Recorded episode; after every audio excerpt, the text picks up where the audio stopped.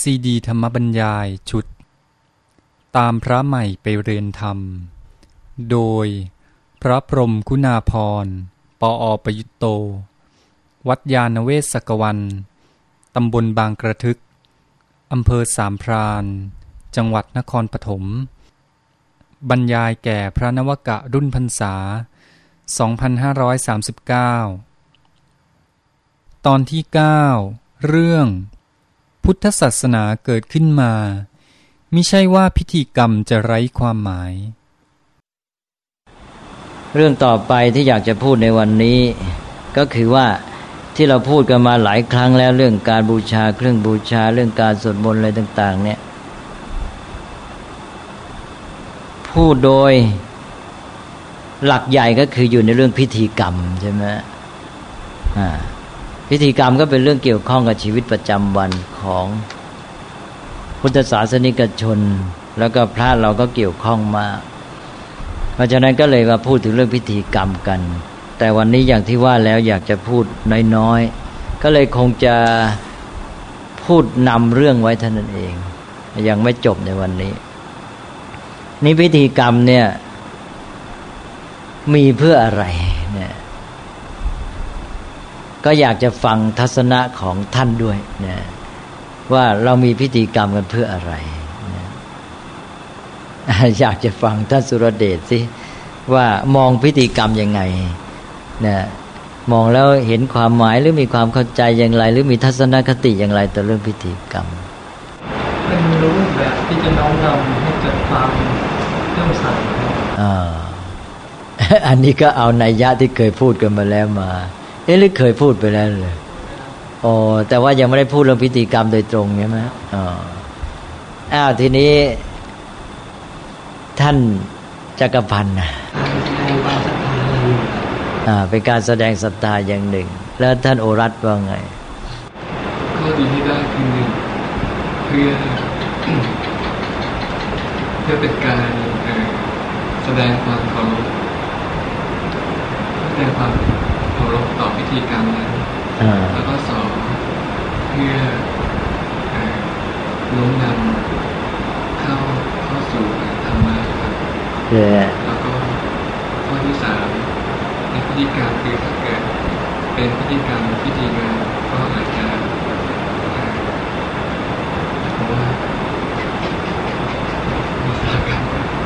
พูดยากมาดูลองมองดูในสายตาของประชาชนทั่วไปสิ อย่างชาวบ้านเนี่ย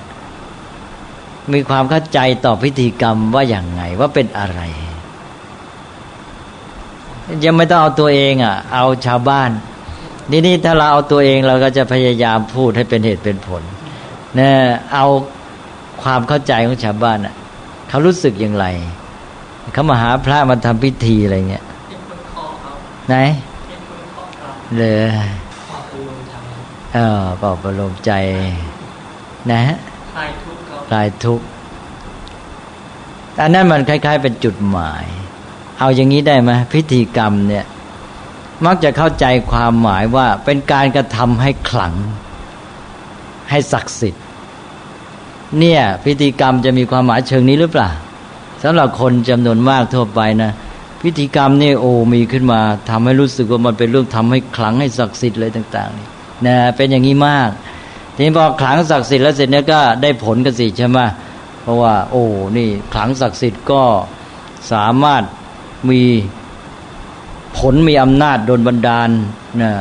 ทำให้เรานี่พ้นจาก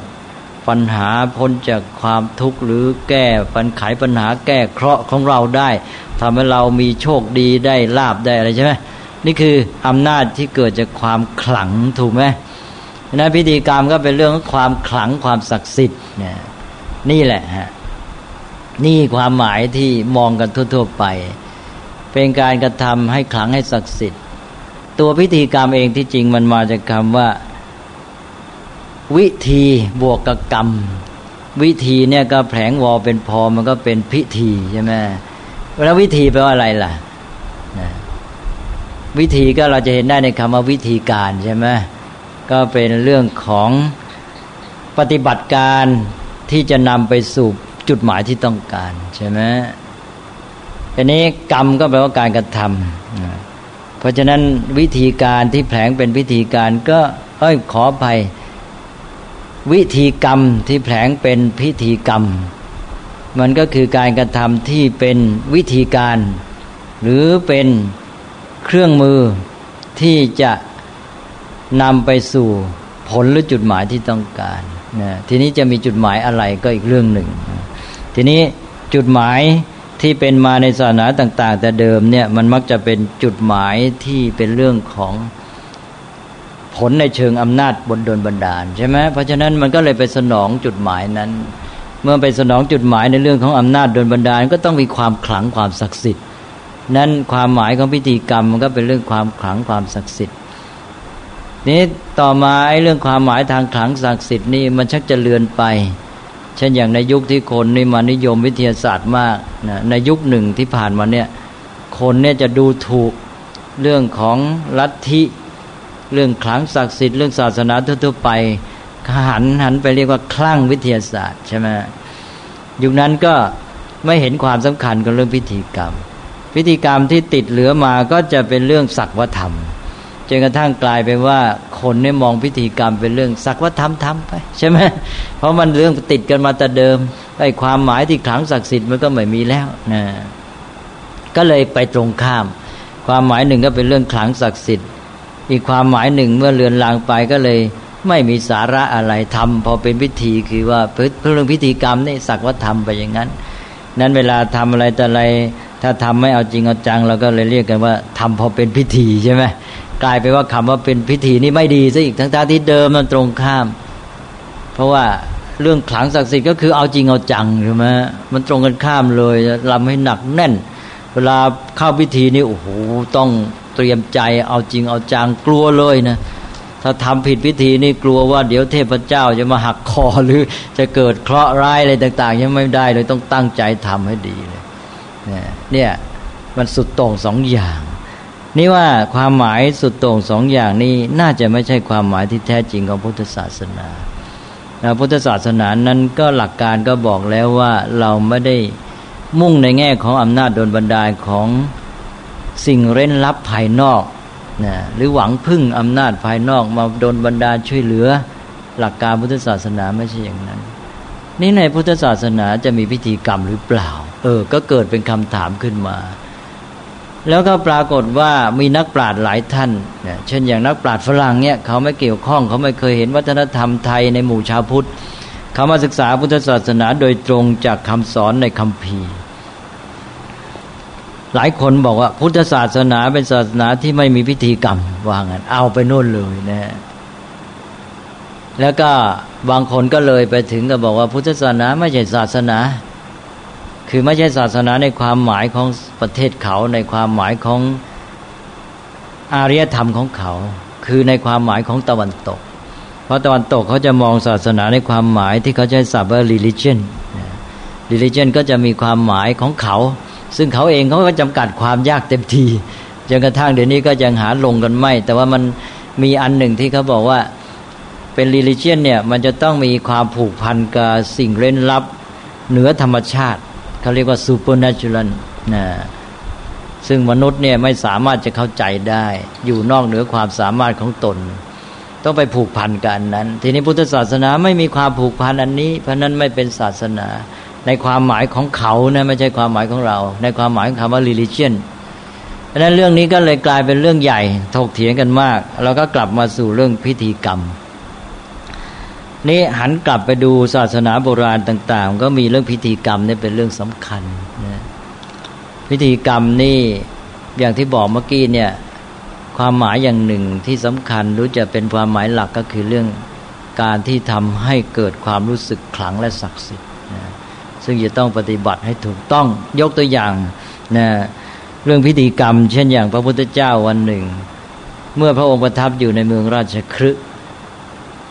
ตอนเช้าตรู่ก็เสด็จออกมานอกเมือง ก็พบ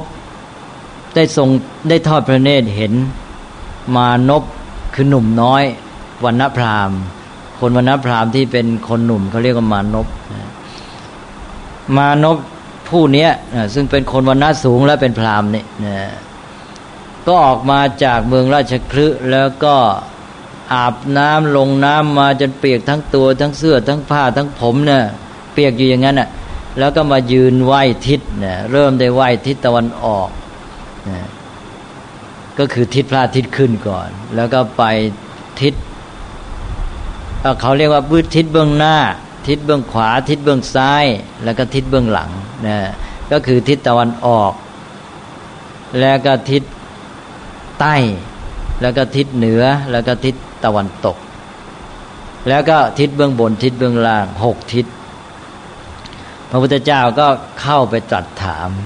ว่านี่เธอทำอะไร เขาก็บอกว่าไหวทิศเอาแล้วทำไมเธอทำล่ะ บอกว่าบิดาของข้าพเจ้า เมื่อตอนที่อยู่บนเตียงที่จะตายก็คือหมายความว่าเมื่อนอนใกล้จะสิ้นใจเนี่ย ได้สั่งข้าพเจ้าไว้ คือฝากฝังสั่งเสียว่าถ้าเคารพพ่อแล้วนะ เมื่อพ่อสิ้นชีวิตไปแล้วเนี่ย ให้ไหวทิศทั้งหกเพราะฉะนั้นข้าพเจ้าเนี่ยต้องการปฏิบัติตามคำสอนของท่านด้วยความรักเคารพบิดา ก็ต้องทำตามนั้น หมายความว่าถึงไม่เข้าใจก็ต้องทำเพราะเคารพบิดา ก็มาไหวทิศนี่เห็นไหมพิธีกรรม พิธีกรรมก็เลยเป็นเรื่องที่ว่ามันเป็นความหมายที่สื่อไปถึงอะไรอย่างหนึ่งที่เร้นลับ ซึ่งเป็นเรื่องศักดิ์สิทธิ์อะไรต่าง ๆ เนี่ย แต่ว่าเราไม่เห็นความหมายชัดเจน ในตัวมันที่เกี่ยวกับประโยชน์ใช้สอย หรือเรื่องของเหตุผลในชีวิตประจำวัน มองไม่เห็นใช่ไหมว่าไอ้ทำไมไปไหว้ทิศตะวันออกทิศเหนือไปไปอาบน้ำมาเปียกทั้งตัว แล้วก็มายืนไหว้ทโนนทีทนี้ทีนะถ้าคนต่างวัฒนธรรมมามองก็ เอ๊ะเป็นเรื่องแปลกนะอาจจะเป็นเรื่องขำไปเลยก็ได้ แต่ว่า คนพวกอื่นอาจจะเห็นว่าไม่ไม่มีความหมาย แต่พวกที่ทำนั้นถือว่าเป็นเรื่องสำคัญใช่ไหมทีนี้ความหมายนี่ก็คือขั้นที่หนึ่งก็คือความศักดิ์สิทธิ์ความขลัง อันนี้เป็นตัวยึดไว้ แต่ไอ้ความศักดิ์สิทธิ์ความขลังนั้นเขาไม่เห็นเหตุผลที่แท้จริงในเชิงที่เป็นชีวิตประจำวันหรือเหตุผลที่จะเข้าใจได้นะอันนี้ว่าอาจจะเป็นได้ว่ามันมีเหตุผลที่แฝงอยู่เบื้องหลัง แต่เหตุผลเหล่านั้นเป็นเหตุผลที่ซ่อนเร้น ซึ่งอาจจะเป็นเหตุผลด้วยความปรารถนาดีต่อผู้กระทำแต่ว่ามันยากที่จะสื่อสารในระยะยาว เพื่อจะให้ข้อปฏิบัติที่เป็นพิธีกรรมนี้สืบต่อไปได้นานๆใช่ไหมก็กำหนดให้ทำกันไป แล้วเอาความศักดิ์สิทธิ์เนี่ยมาเป็นจุดกำหนด มาเป็นอำนาจ มาเป็นตัวที่ทำให้ ผูกมัดจิตใจคนต้องทำเพราะกลัวเป็นต้นใช่ไหมถ้าไม่ทำแล้วเกิดผลร้ายเกิดเคราะห์อะไรถ้าทำแล้วได้ผลดีมีโชคลาภนี่ ก็มาสนองกิเลสของคนเอากิเลสของคนมาช่วยผูกมัด ถ้าขืนไปอธิบายกันอยู่แล้วพิธีกรรมข้อปฏิบัติมันเยอะแยะไปหมด อธิบายกันไม่หวาดไม่ไหวแล้วคนไม่เอาใจใส่ ก็เอากันในเรื่องอำนาจ ได้รับแกทำไปก็แล้วกัน แล้วแกก็ได้โชคได้ลาบไม่มีเคราะห์อะไรใช่ไหมถ้าแกไม่ทำก็จะเกิดเคราะห์ร้าย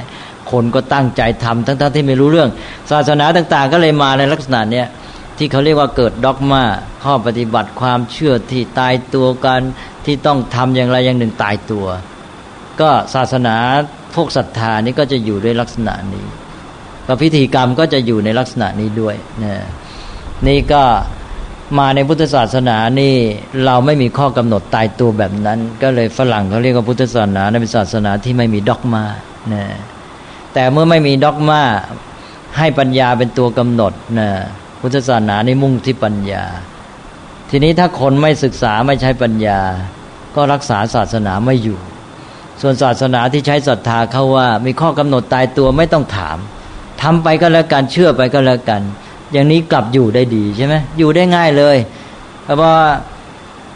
ลูกเกิดมาพ่อแม่ก็บอกเอ้าทำอย่างนี้กันแล้วกัน ไปวัดวัดทำอย่างนี้กันแล้วกันใช่ไหม ก็ไม่ต้องถามกัน มันก็อยู่ได้ ข้อปฏิบัติงั้นเชื่ออย่างนี้กันแล้วก็อยู่ไปเรื่อยนี่พุทธศาสนานั้นต้องอาศัยปัญญา ถ้าไม่มีปัญญาไม่รู้ไม่เข้าใจ ต่อไปก็เพี้ยนหมดเพราะนั้นพุทธศาสนานี่จะอยู่ได้ต้องมีการศึกษาตลอดเวลา ไม่เหมือนศาสนาทั่วไปที่เขาอยู่ในศรัทธา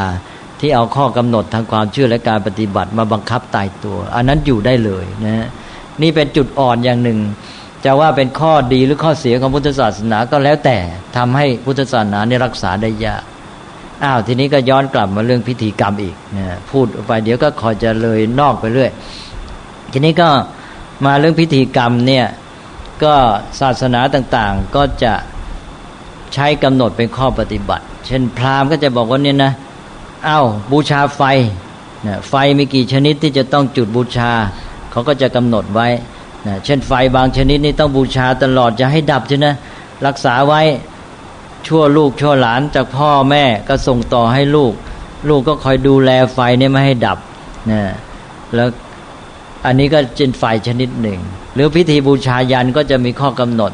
เช่นเอาสัตว์ ชนิดนี้แพะแกะแพะห้าร้อยวัวห้าร้อย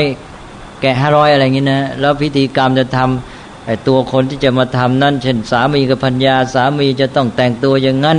นะพัญญาจะต้องแต่งตัวอย่างนั้น จะต้องมาอยู่ในที่ที่กำหนดไว้ แล้วก็นอนอย่างนั้น เป็นเวลาเท่านั้นอะไรต่าง ๆ เหล่านี้นะเนี่ยข้อกำหนดเหล่านี้ก็เป็นพิธีกรรม ซึ่งเรามองไม่เห็นเหตุผลชัดเจนออกมานะหรืออย่างที่ว่าเมื่อกี้ไปไหว้ทิศก็เหมือนกัน ก็เราก็ไม่เห็นเหตุผลอะไรออกมานะทีนี้เหตุผลอย่างหนึ่งก็บอกว่าอย่างที่พูดเมื่อกี้เนี่ยมันอาจจะเป็น ความปรารถนาดีของผู้ที่ริเริ่มมา แต่ว่าไม่ต้องมาโมเสียเวลาอธิบาย ให้เขาได้ประโยชน์นั้นไปเลยโดยการปฏิบัติธรรมไม่ต้องเข้าใจเหตุผลโบราณก็เป็นว่าเป็นข้อปฏิบัติที่สืบสืบกันมาไม่ต้องถามเหตุผลเรามองดูเราก็ไม่เห็นเหตุผลในเชิงปฏิบัติ ในชีวิตประจำวันหรือที่ผู้คนจะเข้าใจได้ก็เป็นเหตุผลพิเศษนะที่เร้นลับอย่างที่ว่า ทีนี้อาจจะเกิดจากความปรารถนาดีของผู้ที่ วางขึ้นมาก็ได้นะเช่นอย่างไหว้พระอาทิตย์เนี่ยอาจจะมีเหตุผลต่างๆ แต่ว่าอย่างง่าย ๆ ก็จะทำให้ต้องตื่นแต่เช้างี้เป็นต้นนะทันพระอาทิตย์ขึ้นอย่างนี้เป็นต้นนะก็ไม่ต้องมาบอกกันเสียเวลา คุณปฏิบัติไปก็แล้วกันมาไหว้ทิศเนี่ย เพื่อจะไหว้ทิศให้ทันมันก็ต้องไหว้พระอาทิตย์ขึ้นนะไม่ใช่หมายถึงไหว้ตอนเที่ยงเอาไว้ทันพระอาทิตย์ขึ้นแล้วก็ไหว้ก็ต้องรีบตื่นแต่เช้างี้เป็นต้นนะ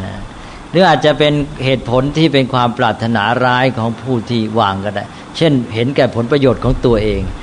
พราหมณ์อาจจะวางข้อกำหนดนะเพื่อจะได้ลาบมาก ๆ ใช่ไหมก็ทำให้มีซับซ้อนอะไรขึ้นมาก็ได้นะก็ว่ากันไปแล้วก็ไม่ปลอดภัย ถ้ามนุษย์จะพัฒนากันจริง ๆ ก็ต้องรู้เหตุรู้ผล เหตุผลที่แท้จริง แต่คนจะต้องไม่ขี้เกียจไม่คร้านเกินไป ต้องใช้ปัญญาพิจารณาและตั้งใจศึกษานะอันนี้ อย่างเรื่องของมานพที่ว่ามาไหว้ทิศเนี่ยพระไตรปิฎกก็เล่าไว้ขนั้นอัตถกถาคือคำพีหรือหนังสือที่อธิบายพระไตรปิฎกก็เล่าเพิ่มเติมบอกว่าความจริงนั้นบิดาของมานพคนเนี้ยซึ่งเป็นพราหมณ์เนี่ย เป็นพุทธศาสนิกชนนะเป็นโสดาบันด้วยซ้ำนะทีนี้ตอนที่แกอยู่เนี่ย แกก็เอาใจใส่อยากจะให้ลูกเนี่ย ได้รู้หลักธรรมคาสอนของพระพุทธเจ้า ชักนำยังไงลูกคนนี้ก็ดื้อไม่เอาใจใส่นะบอกว่าเอาไปวัดกันบางซี่เขาก็ไม่ยอมไปบอกไปแล้วไปต่อไปไหวพระต่อไปนั่งหลังขดหลังแข็งเมื่อยว่างั้นนะแล้วก็เดี๋ยวไปรู้จักกับพระเขาอีก คุ้นเคยกันขึ้นมา เดี๋ยวก็จะต้องนิมนต์ไปบ้านจะต้องถวายอาหารสิ้นเปลืองยุ่งว่างั้น เลยไม่ยอมไปวัดสักทีไม่เข้าใกล้ชิดพระพุทธเจ้าพระสงฆ์นี้พราหมณ์ก็อยู่มาแก่จะถึงแก่กรรมเอ๊จะทำยังไง เราจะได้ช่วยให้ลูกของเราเนี่ยได้รู้จักธรรมะได้รู้จักพระสงฆ์ไปวัด ก็เลยทำเป็นอุบายสั่งลูกให้ไปใช้พิธีไหว้ทิศเนี่ยแล้วเสร็จแล้วเดี๋ยวก็ต้องเจอกับพระพุทธเจ้า พระพุทธเจ้าก็จะต้องตรัสถาม แล้วก็จะเป็นอุบายที่จะนำลูกเนี่ยเข้าสู่พุทธศาสนาได้ นี่อัตถกถาเล่านะฮะจะจริงไม่จริงก็แล้วแต่พระอัตถกถาจารย์ท่านว่าอย่างนั้นนะเอาละครับ แต่ยังไงก็ตามไปอันว่า ตัวเรื่องการไหว้ทิศเองเนี่ย เราจะเห็นว่ามันไม่มีเหตุผลชัดเจนในตัวนี่พระพุทธเจ้าเมื่อได้พบกับมานพนี้แล้ว พระองค์ก็เลยตรัสว่าการไหว้ทิศอย่างนี้ ไม่ใช่การไหว้ทิศในอริยวินัยนี่นะ ในอริยวินัยวินัยก็คือแบบแผนอริยะของอริยชน มานพก็เลยเอ้มีได้เลยการไหว้ทิศในแบบแผนของอารยชน อย่างข้าพเจ้านี่ไม่ใช่ไหว้ทิศแบบอารยชนแล้วนี่ใช่ไหมเออก็เลยถามว่าแล้วยังไงล่ะที่เขาเรียกว่าเป็นการไหว้ทิศในแบบแผนของอารยชน พระพุทธเจ้าก็เลยตรัสแสดงว่าทิศต่างๆเนี่ยก็คือผู้คน ที่อยู่ในสถานะต่าง ๆ กันที่เราต้องมีความสัมพันธ์นะเมื่อเราดำเนินชีวิตอยู่ในสังคม เราจะต้องมีความสัมพันธ์กับคนที่อยู่ในสถานะแห่งความสัมพันธ์ต่าง ๆ กันซึ่งจัดแยกได้เป็นหกประเภท แล้วปฏิบัติหน้าที่ต่อบุคคลเหล่านั้นให้ถูกต้องนั้นเรียกว่าการไหวทิศนี่พระองค์ก็ตรัสอย่างนี้ แล้วพระองค์ก็ตรัสถึงทิศที่หนึ่ง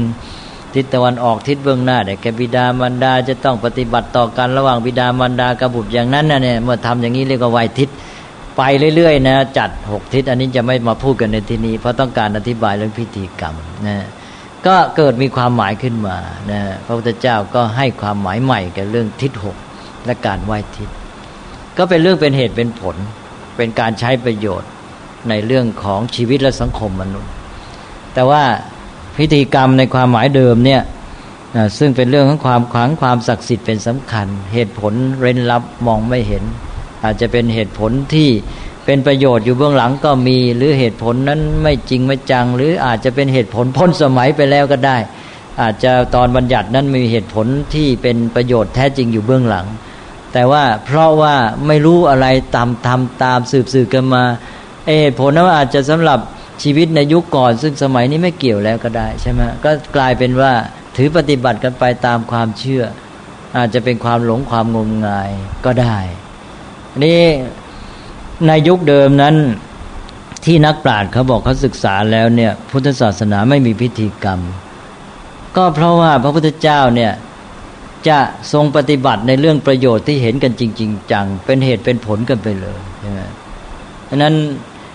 มาเทียบกับยุคนี้แล้วจะเห็นว่า เอ๊ะ ในสมัยพุทธกาลไม่มีพิธีกรรมอย่างยุคนี้ อย่างพระฉันข้าวก็จะมีพิธีใช่ไหมอย่างการรับศีลพิธีทำบุญเนี่ยเริ่มจะมีจุดธูปจุดเทียน บูชาพระรัตนตรัย มีการไหว้การกราบวางเป็นแบบเป็นแผน มีการอาราธนาศีล รับศีลที่เรียกว่าสมาทานศีล แล้วก็มีเจริญพระพุทธมนต์ อะไรต่าง ๆ เหล่านี้นิมนต์พระไปฉันกว่าจะได้ฉันในว่ากันตั้งครึ่งค่อนชั่วโมงใช่ไหมแล้วฉันเสร็จแล้วก็มีการสวดอนุโมทนาสวดอนุโมทนาเสร็จก็กลับนะบางทีแทบไม่ได้พูดได้จากันเลยกับเจ้าภาพนะก็เป็นเรื่องของสิ่งที่เรียกว่าพิธีกรรมไปหมด แล้วก็ความหมายก็ไปอยู่ที่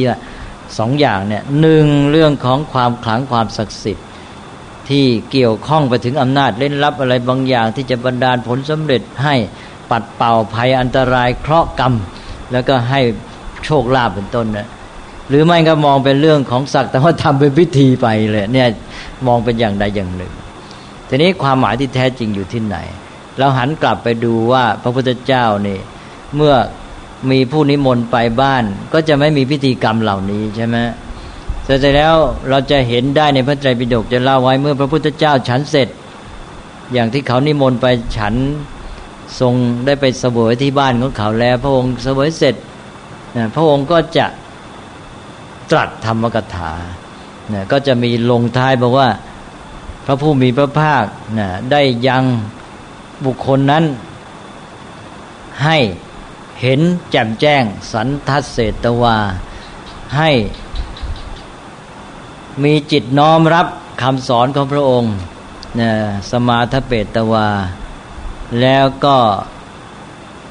สมุตเตชนาสมุตเตเชตวาทำให้เขานี่มีจิตใจ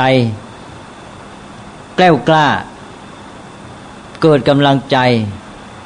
คึกคักที่จะปฏิบัติตามคำสอนของพระองค์นะแล้วก็สัมปหังเศตวาทำให้ร่าเริงยินดี จิตใจเบิกบาน สดชื่น เพราะว่าธรรมยากถายะด้วยกถาถ้อยคำที่ประกอบด้วยธรรมะว่างั้นเนี่ยนี่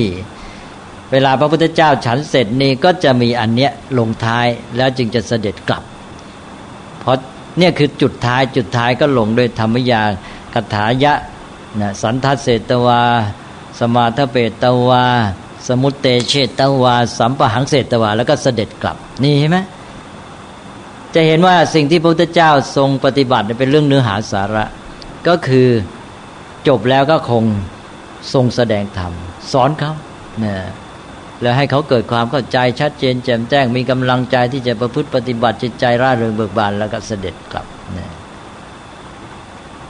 ถ้าทีนี้เรามาดูว่าพระสมัยปัจจุบันนี้ไปประกอบพิธี ไปสวดมนต์เสร็จกลับ แล้วเราดูว่าสองอย่างนี้อันไหนมีคุณค่าในเชิงประโยชน์ คุณค่าในเชิงจิตใจอะไรต่าง ๆ ต่างกันยังไง หรือว่ามันสื่อถึงกันอย่างไร อันนี้คือสิ่งที่อยากจะพูดต่อไป ตอนนี้ก็มาเริ่มไว้นะให้เห็นว่า เออแล้วพิธีกรรมมันก็เข้ามาสู่พุทธศาสนาในปัจจุบันใช่ไหม ถ้าพูดว่าในยุคพุทธกาลพระพุทธเจ้าเห็นทรงมีพิธีกรรมอะไรเนี่ยก็ทรงเอาเรื่องการปฏิบัติกันจริง ๆ ให้เห็นประโยชน์ชัดเจนไปเลยทีนี้มาในปัจจุบันในพุทธศาสนา ก็ชักจะไปคล้ายๆ ศาสนาทั่วไปที่มีพิธีกรรม เป็นเรื่องเกี่ยวกับเรื่องความหมายทางขลังศักดิ์สิทธิ์อย่างที่ว่าทำให้คนไปนึกถึงอำนาจเล่นลับอะไรจะมาบันดาลผลให้เขาตามที่ต้องการ ทั้งในเชิงปัดเป่าภัยอันตราย ทั้งในเชิงที่บรรดาลผลสำเร็จเนี่ยทีนี้พิธีกรรมเหล่านี้เข้ามาสู่พุทธศาสนา อย่างเราจะทำอะไรเดี๋ยวนี้อ้าวจะมีการที่งานมงคลก็ให้พระเจริญพุทธมนต์มีการทำน้ำมนต์มีสายศีลนะแล้วบางทียังจะต้องมีกำหนดอีกว่า จะต้องเอาใบเงินใบทองใบนาค มาใส่ด้วยอะไรงี้นะถ้าคนที่จะเคร่งครัดวิธีก็อาจจะมีเรื่องรายละเอียดยุ่มยิ้มอีกเยอะเลยนะแล้วก็อย่างวางศิลาเลิกพระก็อาจจะเดี๋ยวนี้เข้าไปเกี่ยวข้องที่จริงเป็นพิธีพราหมณ์นะก็จะมีเรียกว่าแผ่นทองแผ่นเงินแผ่นนาคอะไรงี้ แล้วก็มีข้อกำหนดเกี่ยวกับเรื่องไม้อะไรต่าง ๆ นะ ไม้ชนิดไหนที่จะมาใช้นะเอามาตอกคล้ายๆเป็น คล้ายๆ เป็นเสาหรือเป็นหลักอะไรเงี้ยนะ แล้วมีก้อนอิฐอะไรพวกเนี้ย อิฐทองอิฐเงินอิฐนาคอะไรงี้เนี่ยอย่างนี้เป็นต้น เนี่ยเรื่องพิธีกรรมเราจะเห็นว่ามีข้อกำหนด ซึ่งเรามองไม่เห็นเหตุผลชัดเจน นี้เรามาดูว่าตอนนี้พิธีกรรมก็เข้ามาเป็นส่วนสำคัญในพุทธศาสนา พิธีกรรมมีความหมายอย่างไร ความหมายอะไรควรเป็นความหมายที่แท้จริงที่ต้องการในพุทธศาสนา นี่ยนี่ผมขอฝากไว้เป็นเรื่องที่เราจะพูดกันต่อไป ตอนนี้ก็พูดเกริ่นนำไว้ให้นะแล้วก็ความหมายที่เข้ามาในแบบของศาสนาโบราณ กับความหมายที่แท้จริงที่ต้องการในพุทธศาสนาเนี่ยจะมาโยงกันได้ประสานเข้าด้วยกันอย่างไรนะจุดที่ต้องการก็คงจะเป็นความหมายที่แท้ที่เป็นของพุทธศาสนา ถ้าเราไม่สามารถโยงถึงอันนี้ได้ ก็พุทธศาสนาก็จะต้องคลาดเคลื่อน